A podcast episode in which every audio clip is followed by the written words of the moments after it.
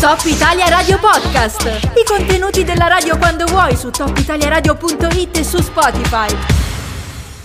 Tutto qui poco male. Sottotono, questa era poco male in diretta su Top Italia Radio è venerdì 13, sono le 11 e 8 minuti e diamo il bentornata a Licia Coppo, pedagogista, formatrice, counselor. Buongiorno Licia. Buongiorno Buon Riccardo, grazie e notavo adesso che sfidiamo anche la superstizione per chi lo è, perché noi andiamo in radio di venerdì 13. Io ho una maglietta vai. con un teschio però. Ho notato non so Riccardo. Se, non era voluto, giuro, però ce l'avevo lì di, di una, tipo un gruppo musicale di un mio cugino che saluto in realtà, vabbè. Eh, no, beh, sfidiamo la superstizione, assolutamente, io non ho mai capito se porti bene o male venerdì 13. Neanch'io. Lasciamolo lì in sospeso. E oggi facciamo una chiacchierata un po' sul passato, devo dire passato molto recente, eh, e un po' sul futuro, no? Facciamo un po' questo, questo doppio gioco. Partiamo dal passato barra presente, perché questa è stata la settimana del rientro, insomma, alle nostre vite normali. Ehm, Diciamo per chi ha un lavoro è cambiato qualcosa, ma fino a un certo punto. Per chi invece è uno studente, eh, insomma, me lo ricordo com'era, no? Lo shock del rientro a scuola dopo settimane a casa a non fare praticamente quasi nulla, potersi eh, rilassare, divertire e quant'altro. Eh, Come è andata secondo te? Eh, quali sono le tue sensazioni su questo rientro? Allora, questo rientro sicuramente è stato faticoso per i ragazzi anche perché eh, ricordiamolo che quest'anno sono state le prime vacanze di Natale normali dopo diversi anni, eh, dal, eh, insomma non capitava dal 2019, 2020 erano tutti reclusi, 2021 comunque c'erano ancora in giro quarantene, restrizioni, non è stato proprio ancora un periodo normale, ricordo a tutti anche se capisco che la gente voglia rimuovere che solo un anno fa in realtà i ragazzi facevano eh, insomma una- un anno fa in realtà di tipo scolastico, io ragiono su anni anche spesso appunto scolastici, comunque facevano un rientro, il periodo della Omicron che dilagava, c'erano ancora un sacco di quarantene nelle scuole, non eravamo proprio nella normalità, quindi questi ragazzi che ci piacciono, dobbiamo dircelo, arrivano da due anni di scuola che è stata abbastanza faticosa, e uso faticosa come eufemismo Riccardo, faticosa per tutti, anche per gli insegnanti, lo so bene, io lavoro anche con i docenti e in questi anni avendo incontrato molti docenti nella formazione so che è stato faticosissimo DAD contro DAD, cambiamenti, didattica integrata. Sappiamo, ce lo dicono le statistiche Riccardo, che i ragazzi tendenzialmente hanno ovviamente perso dei pezzi di apprendimento, quindi proprio di mm, didattica pura, eh, soprattutto sono un po' più deboli e fragili sulla questione metodo di studio, perché soprattutto i piccolini, quindi quelli che oggi sono ai primi anni delle superiori, hanno fatto delle medie con, con tutti questi protocolli. E tra l'altro ci dicono una serie di studi che sono anche proprio un po' come mh, indietro quasi di almeno un anno, Ah. un anno pieno, cioè noi dovremmo immaginare che sia bambini che ragazzi con questa interruzione del loro percorso evolutivo da pandemia, lockdown, restrizioni, dobbiamo considerarli quasi un po' di un anno indietro in termini di maturazione mh, biologica e quindi anche legata all'apprendimento. Che cosa ho visto io già da settembre, ottobre, novembre? eh, ho notato questa cosa anche avendo tanti ragazzi e ragazze nel mio studio con forte disagio scolastico e demotivazione, che in realtà i ragazzi sono proprio, come dire, poco allenati e poco sul pezzo, faticano proprio nella tenuta, no? quindi nel studiare, nell'organizzarsi, nel reggere anche l'impegno dello studio. Al contrario, ho visto gli insegnanti, almeno nei mesi scorsi, e spero che adesso nella RAN 3 invece qualche cosina cambi, molti insegnanti, direi soprattutto alle superiori, che forse legittimamente dopo due anni così di fatica, due anni e mezzo anzi, quest'anno hanno avuto l'approccio del colpo di spugna, cioè si è tornati alla normalità e che normalità sia, quindi con delle richieste molto alte a dei ragazzi poco preparati e allenati, come se un allenatore avesse una squadra che per tre mesi non ha fatto niente, li mette in campo e vai, Sì. ore e ore di corsa di allenamento. Fate gli scatti così, Fate partiamo scatti, dagli scatti, no? anziché fare no, la, e invece i ragazzi sono un po' degli atleti un po', un po' spompati, possiamo dirlo con questo termine, Ah. un poco allenati, no? Non ce la fanno, ci stanno provando, ce la mettono tutta, quindi vedo veramente un po' questa Mm. distanza tra la capacità dei ragazzi e quello che oggi la scuola sta chiedendo. Vedo davvero più la scuola superiore eh, che ha questa modalità, secondo me, un po' disfunzionale. Ok, quindi tu dici c'è stato questo colpo di stugna, questo tentativo di riportare i ritmi immediatamente al massimo e tu dici questo è un anno che, che è particolare, cioè già forse il rientro dopo le, le feste natalizie normalmente è abbastanza complicato da gestire, quest'anno qui con lo storico che abbiamo che non va mai dimenticato è ancora più, più complesso da gestire, però io mi metto sempre nei panni degli insegnanti e ti dico però noi dobbiamo fare il programma, dobbiamo andare Chiaro. veloce perché non dipende da noi, ci danno questo tot di cose da dover fare entro la fine dell'anno e dobbiamo correre, c'è poco da fare. Io me lo sentivo dire, me lo ricordo sta cosa continuamente dai miei insegnanti, dobbiamo correre, siamo indietro, siamo, eravamo sempre indietro su sto cavolo sì, di programma. guarda, questa è un po', devo dire, una trappola mentale, ah, lo dico anche, ma davvero no, non con un giudizio critico verso il mondo scuola, perché il mondo scuola è un mondo complicato e gli insegnanti sono davvero oberati di una burocrazia folle, non riescono più a fare bene il loro lavoro. Questo va detto, non tutti lo sanno, che eh, hanno veramente ormai un una serie di, di, incombenze disfunzionali che tolgono tempo invece proprio alla relazione con i ragazzi e alla didattica quella ben fatta.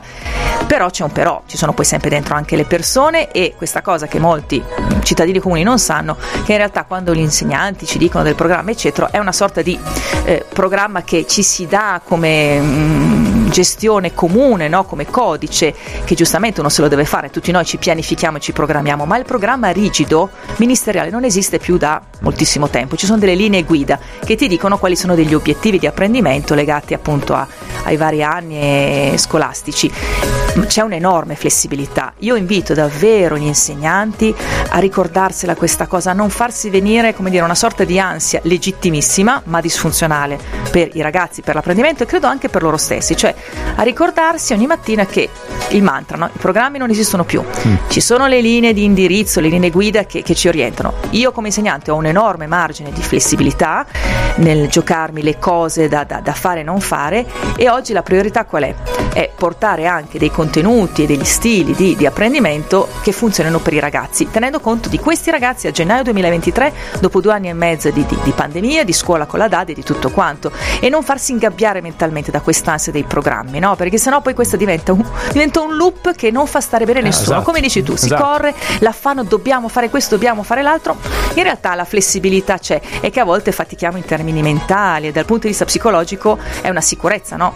Mm, come dire, stare dentro sì. un programma, una scaletta, eh, ma ti, i ragazzi faticano oggi. Ti, ti lancio questa, mm, questa idea barra provocazione, ma non avrebbe senso alla fine posto che si debba fare tot di quantità di diciamo un programma eccetera all'anno, non avrebbe senso forse aumentare le ore di, di lezione e andare un po' più piano, cioè non si potrebbe fare così eh, se proprio non si trova un'altra quadra ovviamente con le ore attuali, eh, oppure dici sarebbe peggio perché alla fine toglieresti tutto il resto dello spazio, so che tu ci tieni molto no? anche alla parte eh, diciamo tra virgolette privata no? degli studenti in cui c'è tutto uno sviluppo personale, affettivo eccetera, però eh, forse non è il caso eh, di, di correre un po' meno estendendo il tempo a scuola? Guarda, più che estendere il tempo perché per esempio nella nostra realtà specifica in Val d'Ostia i ragazzi hanno già moltissime ore di scuola perché noi abbiamo più ore che in altre regioni per la questione del francese, del bilinguismo. Il rischio di aumentare le ore vuol dire andare a togliere il tempo legato per esempio mm. allo sport, a attività appunto ludiche, ricreative che fanno bene mm. nel percorso di crescita.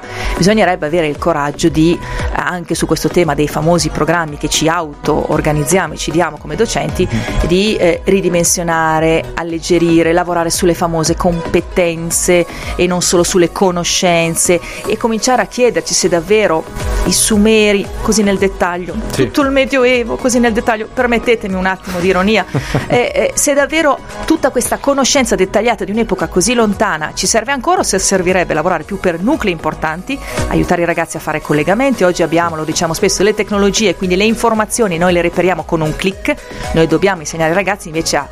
Eh, prendere quelle formazioni in maniera corretta e critica nella rete, a fare collegamenti e cominciare di più a, per esempio a lavorare anche sì. sul tempo contemporaneo. Non è possibile che in quinta ancora i ragazzi mi dicano che non riescono ad arrivare a, agli anni, ma veramente non dico gli anni 2000, ma forse a volte neanche gli anni 90. Com'è possibile? Bisogna farci qualche cosa. Non estenderei il tempo, ma limerei, alleggerirei, un po' come il decluttering che facciamo nei cambi di stagione negli armadi. Ecco, un po' di decluttering ben fatto a scuola sì. sui programmi serve. Sì, perché poi ti, ti, esplode la guerra tra Russia e Ucraina, non sai bene cosa è successo, no? Perché non sai bene in che mondo vivi. Cioè, esatto. Sei rimasto magari alla seconda guerra mondiale, dici, boh, e poi in mezzo cosa è successo? Perché eh, qualcosina esatto. è capitato. E guarda, chiaro che i ragazzi hanno fame di attualità, vogliono eh, essere sì, aiutati sì, a capire il presente, che questo presente è collegato sicuramente soprattutto per esempio quando al dopoguerra, sì. cioè alla metà del secolo certo. scorso, che si fa malissimo in quinta. Quindi eh. ecco, secondo me veramente oggi io suggerirei una ripartenza un po' più graduale perché questi ragazzi faticano. Se vedete, lo dico agli insegnanti, ma anche come genitori, che i vostri figli, soprattutto quelli in prima e seconda superiore, faticano nel, nello studiare perché non sono riusciti a interiorizzare il metodo di studio. Mm. Quindi prima di passare le conoscenze io devo dirti come tu metodo, certo, lavori certo, su queste conoscenze lo dicono senza tutti. metodo. Poi, poi alla fine non lo fa nessuno, lo dicono tutti, ma poi se guardi nelle classi si va per nozioni, purtroppo. Eh, purtroppo è sempre molto così. Mi vengono tanti spunti, Licia, però ci sono gli spot. Poi torniamo con Licia Coppo. Se avete domande, come già eh, state facendo, 349 722 5831. Biagio Antonacci in diretta alla giostra, sono le eh, 11.22 minuti e noi siamo in compagnia di Licia Coppo, pedagogista, formatrice, counselor. Con Licia andiamo adesso su un tema che in realtà abbiamo già sfiorato, insomma, che poi è quello della motivazione, no? Cioè tutto il discorso che facevi tu sul rientro a scuola, eh, sul fatto appunto di mh, tirare fuori energie no? da, dagli alunni, dalla posizione naturalmente degli insegnanti, non può prescindere dall'abilità di fare leva sulle motivazioni.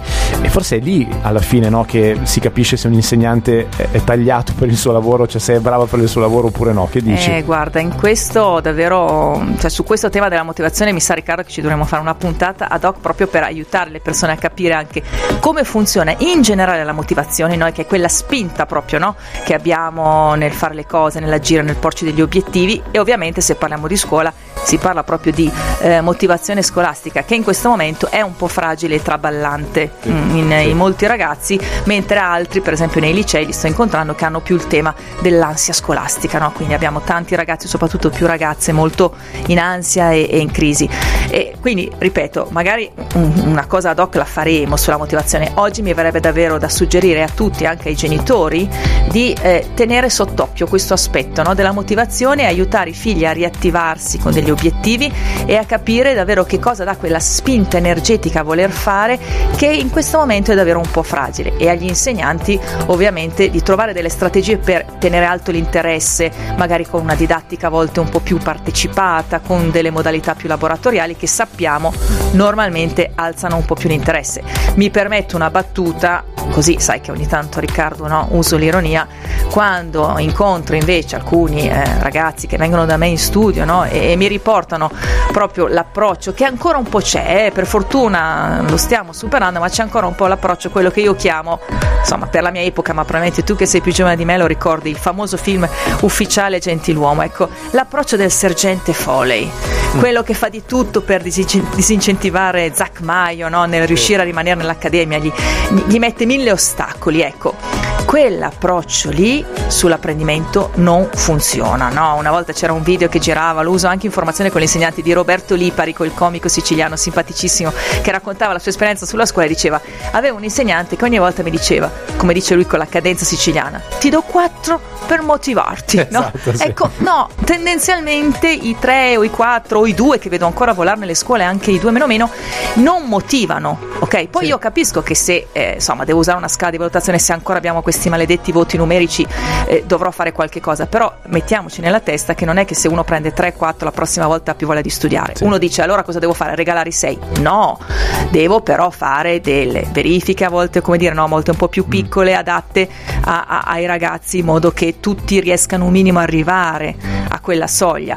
Ragionare anche che un 4, un 4 e mezzo poi dipende come ti viene dato. Se ragioni sull'errore, se ti vengono dati degli obiettivi per cambiare e migliorare la volta dopo.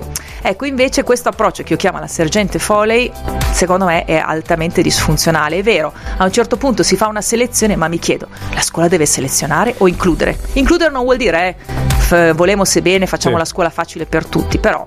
Ecco, facciamo dei ragionamenti perché oggi il tema motivazione è imprescindibile. A me viene da pensare su quello che dicevi che una certa severità ce la si può permettere, Ma certo. ma devi essere stato molto bravo prima a motivare. Cioè se tu sei bravo a tirare fuori qualcosa no, da chi hai di fronte, poi a quel punto può essere secondo me anche molto duro perché chi hai di fronte mh, ti segue. No? Assolutamente, Sì, i sì. ragazzi me lo dicono, eh. no no, quell'insegnante è severissima, eh, però è coerente Esatto, ed è sì. credibile, mi Sì, dicono, sì, quindi sì. non è che gli- i ragazzi vogliono solo l'insegnante amicone che, che, come dire, no, regala i sei, ma ci mancherebbe, loro apprezzano anche eh, la severità e chi, e chi chiede, però dall'altra parte vogliono sentirsi riconosciuti, trattati equamente, che non sempre questo accade nelle scuole, ma soprattutto oggi i ragazzi chiedono una scuola che li stimoli, che li incuriosisca, che li interessi, faticano in questa scuola che a volte, non sempre, è ancora un po' nozionistica. E quindi capite che due anni così, una scuola magari che fa fatica un pochino a volte, eh, dico scuola che è brutto usare questo termine generico, ma diciamo una didattica didattica direi,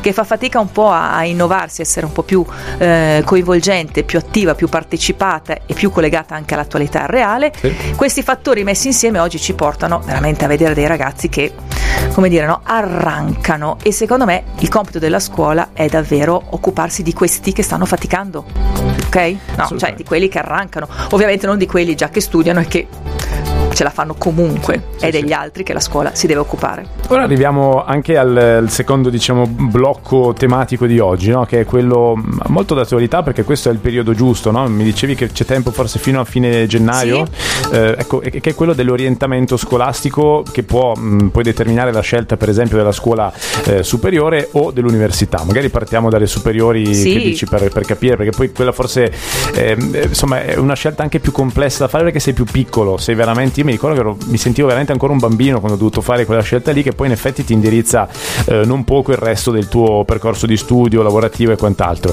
Tra poco andiamo su questo con Licia Coppo, se volete fare domande anche su questo argomento, se siete magari famiglie eh, che, che stanno attraversando questo momento comunque di, mh, così, di complessità, no? di indecisione immagino, perché non è scontato trovare subito la strada, scriveteci su WhatsApp 349 722 5831. Tra poco torniamo. Siamo con Licia Coppo, eh, arriviamo allora al tema dell'orientamento, della scelta di scuola superiore, mh, poi abbiamo anche l'università più avanti. Allora, dicevo prima, sei, secondo me sei molto piccolo quando devi scegliere la scuola superiore perché hai mh, 14 anni alla fine, no? 13-14 Eh, sì. anni. È complicato però, come si fa? C'è un modo secondo te giusto di, di fare questa Guarda, scelta? Molto complicato e per fortuna quest'anno sono ripartiti anche i famosi open day, cioè la possibilità di andare a visitare le scuole, di prendere informazioni e io suggerisco sempre e tra l'altro direi adesso alcune cose per chi magari deve ancora farla, la scelta dell'iscrizione non l'ha ancora fatta, c'è tempo fino a fine gennaio, gli indecisi a volte aspettano ancora all'ultimo, vanno ancora a visitare a gennaio qua e là c'è, c'è qualche open day, molti sono stati a, a novembre e dicembre. Sicuramente prendere informazioni e fare la fase del brainstorming, quindi non fissarsi su una scuola o due, ma vederne anche più di una, andare a annusare l'aria quando vai nelle scuole. Ovviamente gli open day eh, sono le, le volte in cui la scuola, mettendosi come si suol dire in Eh vetrina, sì, a volte certo. può dare un'immagine anche particolarmente edulcorata. eh. Quindi io lo dico magari in maniera un po' scherzosa, no? di, di prendere anche con le pinze ciò che viene detto, perché come dire, non è sempre detto che poi l'ambiente sia lo stesso che io colgo nell'open day. Però eh, il primo spunto che darei ai genitori che ancora oggi sono lì, no? in bilico, e che do in generale anche quelli che hanno già fatto la scelta, ma poi dopo ragioniamo con più calma, è che dobbiamo dircelo ogni mattina quando ci svegliamo che a scuola ci vanno loro e la scelta è principalmente la loro, nel senso che non dobbiamo noi proiettare eh, i nostri desiderata, magari noi non abbiamo fatto quella scuola perché non ce l'hanno fatta fare i nostri genitori, quindi la devono fare i nostri figli, o vediamo già per loro quel lavoro, quella strada segnata, quindi devono fare quella scuola lì perché noi abbiamo scelto per loro. Eh no, cinque anni li fanno loro lì, Riccardo. Eh, Esatto, quindi la scelta alla fine deve essere assolutamente la loro, ma certo ci, ci mancherebbe su questo, anche se è così scontato. eh. Però aggiungo al volo che da un lato la scelta è la loro, ma come hai detto bene tu, hanno 13 anni e mezzo. Eh. Eh? Sono così piccoli e ancora davvero con una forte immaturità per quanto abbiano il feedback della scuola perché si fanno questi momenti di orientamento e la scuola dà a volte qualche indicazione no? più che altro su- sulle aree, l'attitudine più area umanistica, più area scientifica sì. in un liceo sì, sì meglio un istituto tecnico a volte non sempre anche questo orientamento è, è- è così di aiuto per le famiglie ecco dall'altra parte non lasciamoli troppo soli a volte vedo genitori che dicono ah no no ha voluto lui fare Sì. quello è lei che ha scelto vigiliamo. secondo me non è una scuola adatta per lui o lei ma l'ha voluta fare attenzione mettiamoci anche un po' un aiuto nostro facciamoli ragionare. Hai scelto quella scuola perché? Ci vanno i tuoi amici? Esatto. no buono. O perché pensi davvero che sia una scuola che fa per te? Però insomma hai scelto una scuola di taglio scientifico ma eh, alle medie di matematica hai un 6 6 e mezzo tirato. Mm, diciamo che se quello è il voto che hai alle medie meglio non andare in un'area scientifica. O al contrario fai quella scuola dal taglio umanistico ma eh, sei bravo nella lettura scrittura eccetera. Mm, ecco quindi come dire queste sono già le due cose e non so se abbiamo tempo te ne aggiungo una terza al volo la aggiungiamo dopo Ma se, se vuoi guarda facciamo tutto adesso così... Vai. Sì, sì. Ovviamente noi dobbiamo veramente riuscire a osservare i nostri figli e capire le loro, e dico loro maiuscolo, attitudini, non quelle nostre, quelle che avremmo voluto per i nostri figli. Se i nostri figli hanno un'attitudine più in un'area tecnica, manuale e quindi li vediamo molto bravi con le cose, hanno bisogno di una scuola che abbia dei laboratori, come sono gli istituti tecnici o i professionali. Quindi se noi invece diciamo no, deve andare al liceo, no? come se i licei fossero l'unica scuola, non è detto, ecco noi rischiamo di incastrare nostro figlio, nostra figlia in 5 anni di fatiche, ok? Perché nei licei il tipo di studio, lo dobbiamo dire e ribadire, è molto, ahimè, forse ancora troppo, ma è così di tipo nozionistico, cognitivo e richiede una capacità di tenuta, di persistenza, ore e ore di studio che non è detto che tutti i ragazzi abbiano e non c'è un meglio o un peggio, noi dobbiamo guardare le loro attitudini dall'area tecnica, scientifica, artistica, umanistica, ma anche questo aspetto, più taglio pratico laboratoriale o invece ha proprio voglia di stare in un'ottica del sapere, quindi di quell'humanitas che passa un po' più nei licei. Dobbiamo vederla bene la loro attitudine e in base a quello aiutarli a fare la scelta corretta.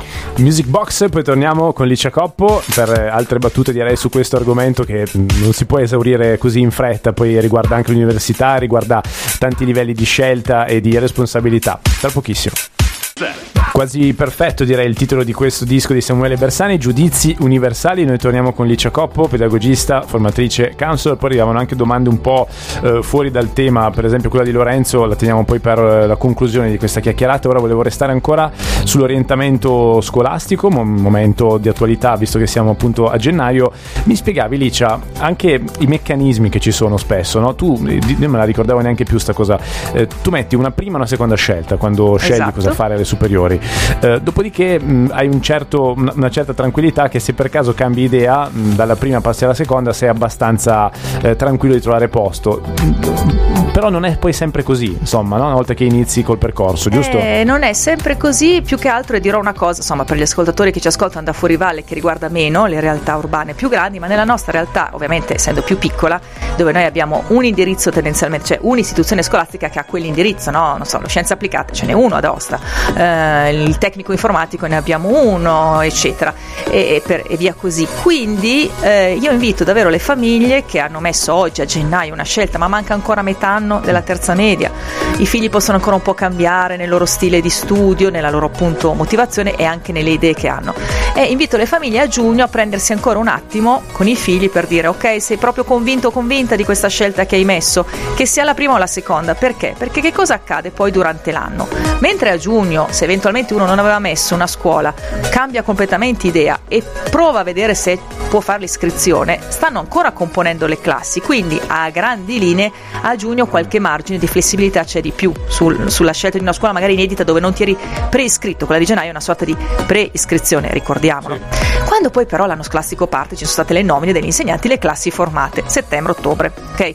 Tu per diritto puoi entro il 30 gennaio della prima e solo in prima eh, si può fare questa che si chiama la passerella, tu puoi passare in un'altra scuola senza esami integrativi, senza nulla. Quindi sei iscritto, che ne so, al liceo scientifico vuoi andare appunto all'istituto tecnico o cambi completamente, vai a un- una scuola professionale, sì. vai in linguistico, lo fai in corso d'anno senza esami integrativi. Tutto questo entro il 30 gennaio del- della classe prima.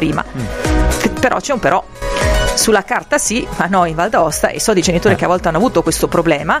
Il figlio o la figlia vuole cambiare, magari a dicembre, vai in giro, vedi, e nelle scuole le classi prime sono tutte, come si dice in gergo scherzando, a tappo, cioè hanno il Sì, numero piena. pieno Eh, sì. e non c'è un posto. Quindi a, a quel punto lì tu hai diritto in termini di legge a fare questa passerella, ma magari poi devi ripiegare su un'ulteriore scuola che non è minimamente quella in Mhm. cui volevi andare nel cambio, perché dove volevi andare il posto non c'è c'è. posto. Quindi forse a giugno fare ancora un momento no, proprio di, di focalizzazione perché? Perché per carità è solo un po' un inciampo e un disagio. Se poi in prima cambi scuola ti trovi non proprio in quella in cui saresti voluto andare come altra opzione alternativa. E ricordiamo a tutti i genitori che dalla seconda in poi in realtà la passerella in corso d'anno non si può fare. Quindi a quel punto alla fine di prima è di nuovo un momento in cui dire ok sono nella scuola giusta, se no se devo cambiare l'esame di Facciamo integrazione tra la prima e la seconda è molto semplice, ormai è un colloquio orale anche per le materie mancanti tra una scuola e un'altra, in corso d'anno dalla seconda in poi non si fa più, bisogna di nuovo aspettare giugno. Quindi questa scelta che diciamo, cioè, non facciamola con, con dramma, no? sì. si può cambiare, se si perde un anno durante il percorso delle scuole non è la morte, quindi non prendiamola come la scelta della vita. Però certo, facciamo un po' attenzione soprattutto nel valutare davvero, no? non tanto ehm, se quella scuola nostro figlio l'ha scelta perché appunto ci vanno gli amici o perché pensiamo per noi che sia il meglio per lui, ma guardiamo davvero le attitudini, lo stile anche no? Sì. di, di- di- di studio che ha, il tempo che nostro figlio o nostra figlia è disposto a, a dedicare a- allo studio e ai libri e ovviamente sappiamo che questo ci, ci può orientare e davvero io eh, ten- voglio spezzare eh, una lancia a favore anche degli istituti tecnici e professionali perché un po' negli anni ho visto che tante volte c'è questa idea che mi, scusate a me sa di suola scuola classista nella quale non mi snob, vedo no? un po' sì. come se solo i licei fossero scuole Sì. di valore guarda io conosco per esempio l'insegnante Valentina Petri che è una scrittrice blog tra l'altro scrive benissimo ed è una docente di una scuola tecnica professionale a mm, Vercelli vi invito tra l'altro a leggere i suoi libri che parlano di scuola in maniera ironica e molto piacevole e lei crea un clima di classe lavora benissimo con i suoi ragazzi che andranno a fare poi appunto dai meccanici piuttosto che idraulici eccetera noi abbiamo bisogno anche di queste figure professionali ci dicono i dati che mancano. Quindi pensiamo che anche gli istituti tecnici professionali sono scuole di valore importante. Tra l'altro normalmente gli insegnanti sono molto bravi in queste scuole a gestire anche i gruppi classe.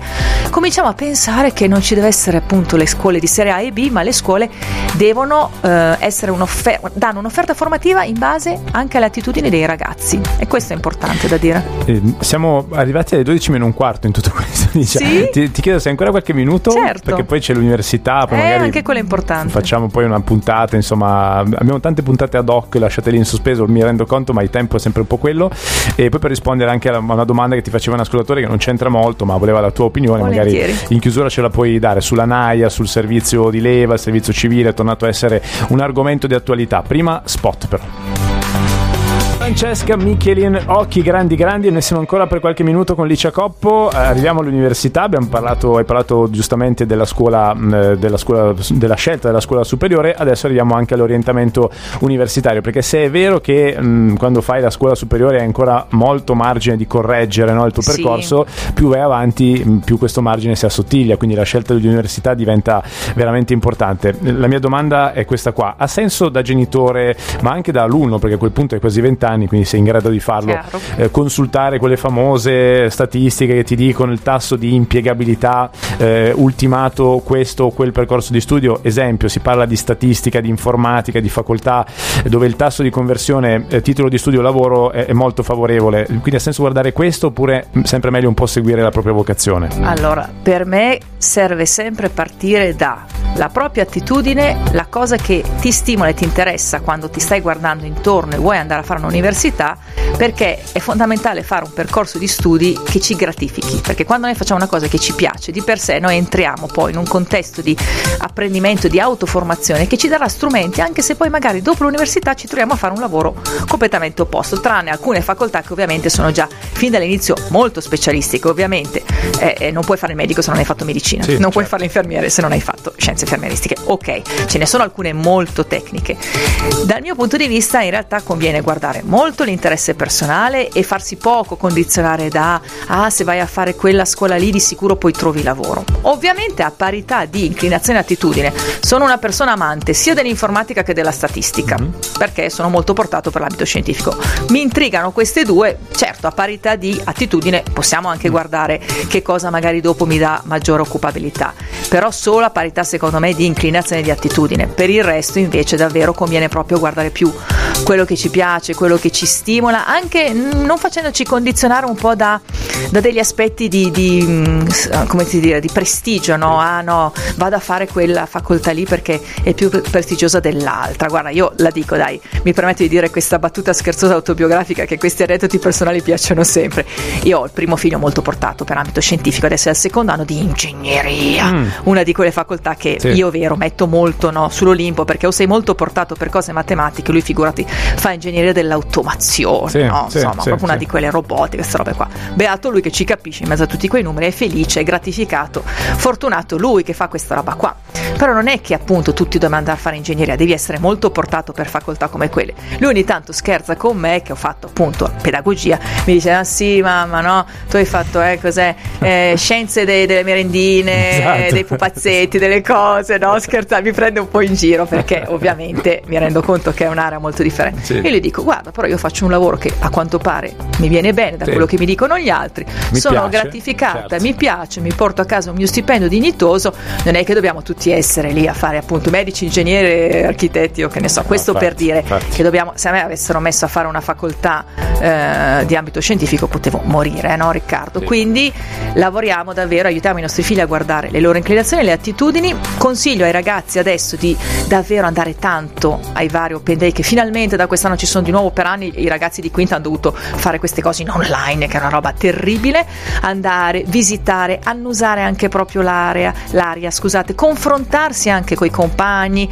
a volte provare a vedere se nella cerchia familiare, questo è molto utile, eh, non tutti ci pensano, se nella cerchia familiare delle nostre amicizie di famiglia abbiamo persone con Sì. cui noi possiamo parlare che hanno fatto quei percorsi di studi che ci incuriosiscono e ti dicono guarda sì mi ha dato questo poi ho avuto queste ricadute nel mondo del lavoro e quindi come dire no? Raccogliere Testimonianze, tanti sì. testimonianze Sì, tanti dati. Provare per le università a numero chiuso non aspettate cari ragazzi che siete in ascolto a giugno le ultime sessioni. Se iniziano già a febbraio marzo a esserci delle prime sessioni di, di esame no? quelli per l'ammissione molte facoltà oggi hanno i numeri chiusi beh iniziate da adesso perché si può tentare più di una volta se aspettate a giugno luglio Poi perdete un solo anno, un'occasione mesi, non sì, riesci sì. a passare ecco quindi Certo. muoversi con un po' di anticipo conviene Sto pensando a- al fatto che abbiamo bloccato gli open day per il covid e sto avendo un- una sorta di cortocircuito mentale perché non ci posso credere, però è incredibile. Oh sì sì, infatti ci sono molti ragazzi, guarda, mai come Allucinante, quest'anno, sai che io. Riccardo in studio per il counseling, molti ragazzi universitari Ah. sono in crisi perché hanno sbagliato la scelta, ci credi, in Certo. questi due anni come hanno fatto a scegliere bene. Vabbè, non, eh, andiamo avanti. Andiamo avanti Eh. starà- cioè, pe- pensa ai danni che avremmo procurato facendo gli open day a- al, al tessuto sanitario. Vabbè, andiamo, Eh, oltre per favore. è andata così, c'è un male, messaggio, eh, pa- passiamo a un altro argomento totalmente, però eh, ne abbiamo parlato molto in questi giorni anche qua in trasmissione perché se ne sta di nuovo parlando e cioè il servizio di leva obbligatorio, il servizio anche civile. Ehm, è diventato di nuovo un tema perché si parla molto di queste baby gang, no? E quindi immediatamente il collegamento che viene è eh, ci sono i ragazzi teppisti, avessero fatto il militare, vedi che avrebbero un'impostazione di disciplina diversa. Eh, devo dire, abbiamo raccolto tanti pareri anche favorevoli negli ascoltatori e c'era Lorenzo da Modena che era curioso di sapere il tuo parere su questa cosa della NAIA, della reintroduzione no, della NAIA. No, no, a me sembra un pensiero veramente ehm, demodé, superato e poi io dico spesso, la nostra generazione è quella che ha fatto la naia, bah, a me non sembra una generazione così bella, quella di noi quarantenni, quindi io faccio sempre questo rapporto, no? Boh, noi che giravamo nei cortili, noi della- degli anni Ottanta, noi della naia.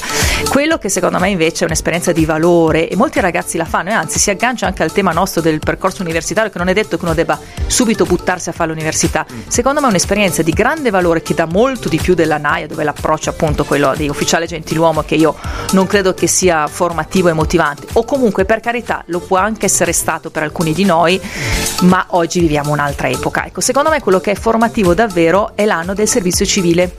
Questo sì, molti ragazzi lo fanno a volte, per esempio finiscono le si- superiori. si può fare, no? È volontario. Certo, si Mm. può fare, hai questa possibilità di fare delle esperienze, alcuni lo fanno anche all'estero. Sì. Puoi fare questo anno dove davvero nel servizio civile tu comunque impegni il tuo tempo con un'esperienza estremamente formativa, spesso nell'ambito del sociale, nell'ambito appunto dalla disabilità piuttosto che altri ambiti del terzo settore dove si fa il servizio civile. Lì secondo me fai un'esperienza di crescita, di formazione molto più di valore rispetto al discorso de- della NAIA. Ecco, quindi secondo me quelle sono le esperienze formative che oggi vedo che aiutano molto di più i ragazzi e tra l'altro oltre a questa esperienza del servizio civile che molti ragazzi fanno da un anno o sei, sei, mesi o un anno eh, che fanno magari finite le, le- le superiori anche io ecco una cosa che ci terrei a dire non, abbia- non abbiate troppa fretta come genitori anche come ragazzi che sono oggi in quinta superiore di pensare che subito devi trovare l'università giusta subito devi entrare nel mondo del lavoro perché per esempio cosa che da noi non si fa così tanto ma all'estero parlavo con un ragazzo inglese da loro è